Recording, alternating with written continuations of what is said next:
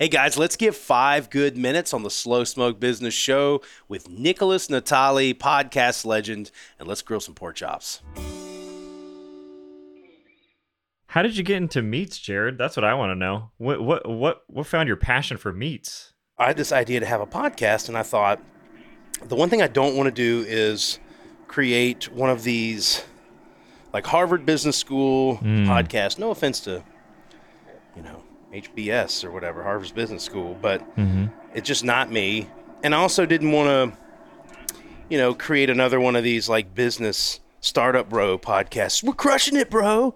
You know, like that kind of crap. Um, like I wanted to have a, I wanted to have a unique spin, and I also wanted to have honest conversations. And it's hard to be a pretentious asshole uh, when you are grilling out meat. And so that was the theory. But we're going to try to be pretentious assholes today. So Yeah. Please, yeah, let me let me let me hop on my soapbox. That's interesting you say that. I have a friend who uh he he does he does business far better than I do business, but one of the things that he does is he'll take his like clients or just people who he works with and he'll take them on hikes and it drops that wall that people carry like maybe inside of an office setting or something like that. And I feel like that's similar to these meets, you know, it's like you're to speak differently, you're to share more things about you. So it's just more you know, conversational, satial, conversational, conversational and casual than it is like, let me put on this face because I have to be the conversational. I have to be the best business person in the room. When in reality, like, you know, you're doing business with people and like getting to know the people you're doing business with is, you know, important. So I would love to know more about your show. There doesn't seem to be like any necessarily particular uh, you only have this type of guest or whatever. Like you have a lot of interesting people on there. So how did you how did that show come about and what is sort of the aim of the Nick, the Nickolas the Nick Natali show? Shoot, I'll give you the streamlined version of it. So I went to college uh, for software engineering, and then I ended up in loads of debt, about sixty thousand dollars, and I was only there for three years. So really, probably should have been more. But I came out with sixty k in debt.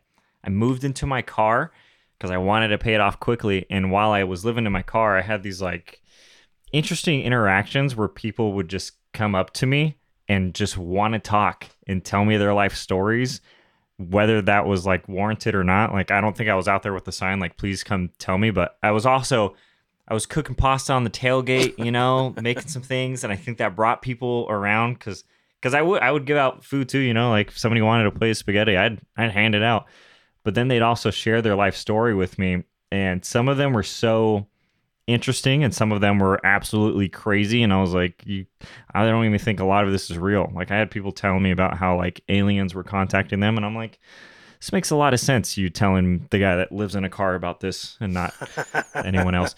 Long story short is i was hearing these stories and i wanted other people to be able to listen in on them too so i started a podcast and i was doing it similar to the backyard style i was doing it inside of my suburban uh, 86 Suburban and similar issues. Like I was using my phone as a hotspot and it would overheat. Um, and I just did about 65, 70 episodes. And then when I finally got a place, I moved inside. And uh, season one was dedicated to like our big three was entrepreneurs, entertainers, and experts. And now in season two, we're kind of getting more granular of like we want entrepreneurs, but more so entrepreneurs that either really, really know their stuff about something or they have a, a wicked story of losing everything and failing big and then winning big right after stuff like that. That's really exciting and fun to hear about, but also practical because I want to know how people are balling out. I want to know that like you know what what what to avoid and what to do. I need advice. I need Nick Yeah, hit me.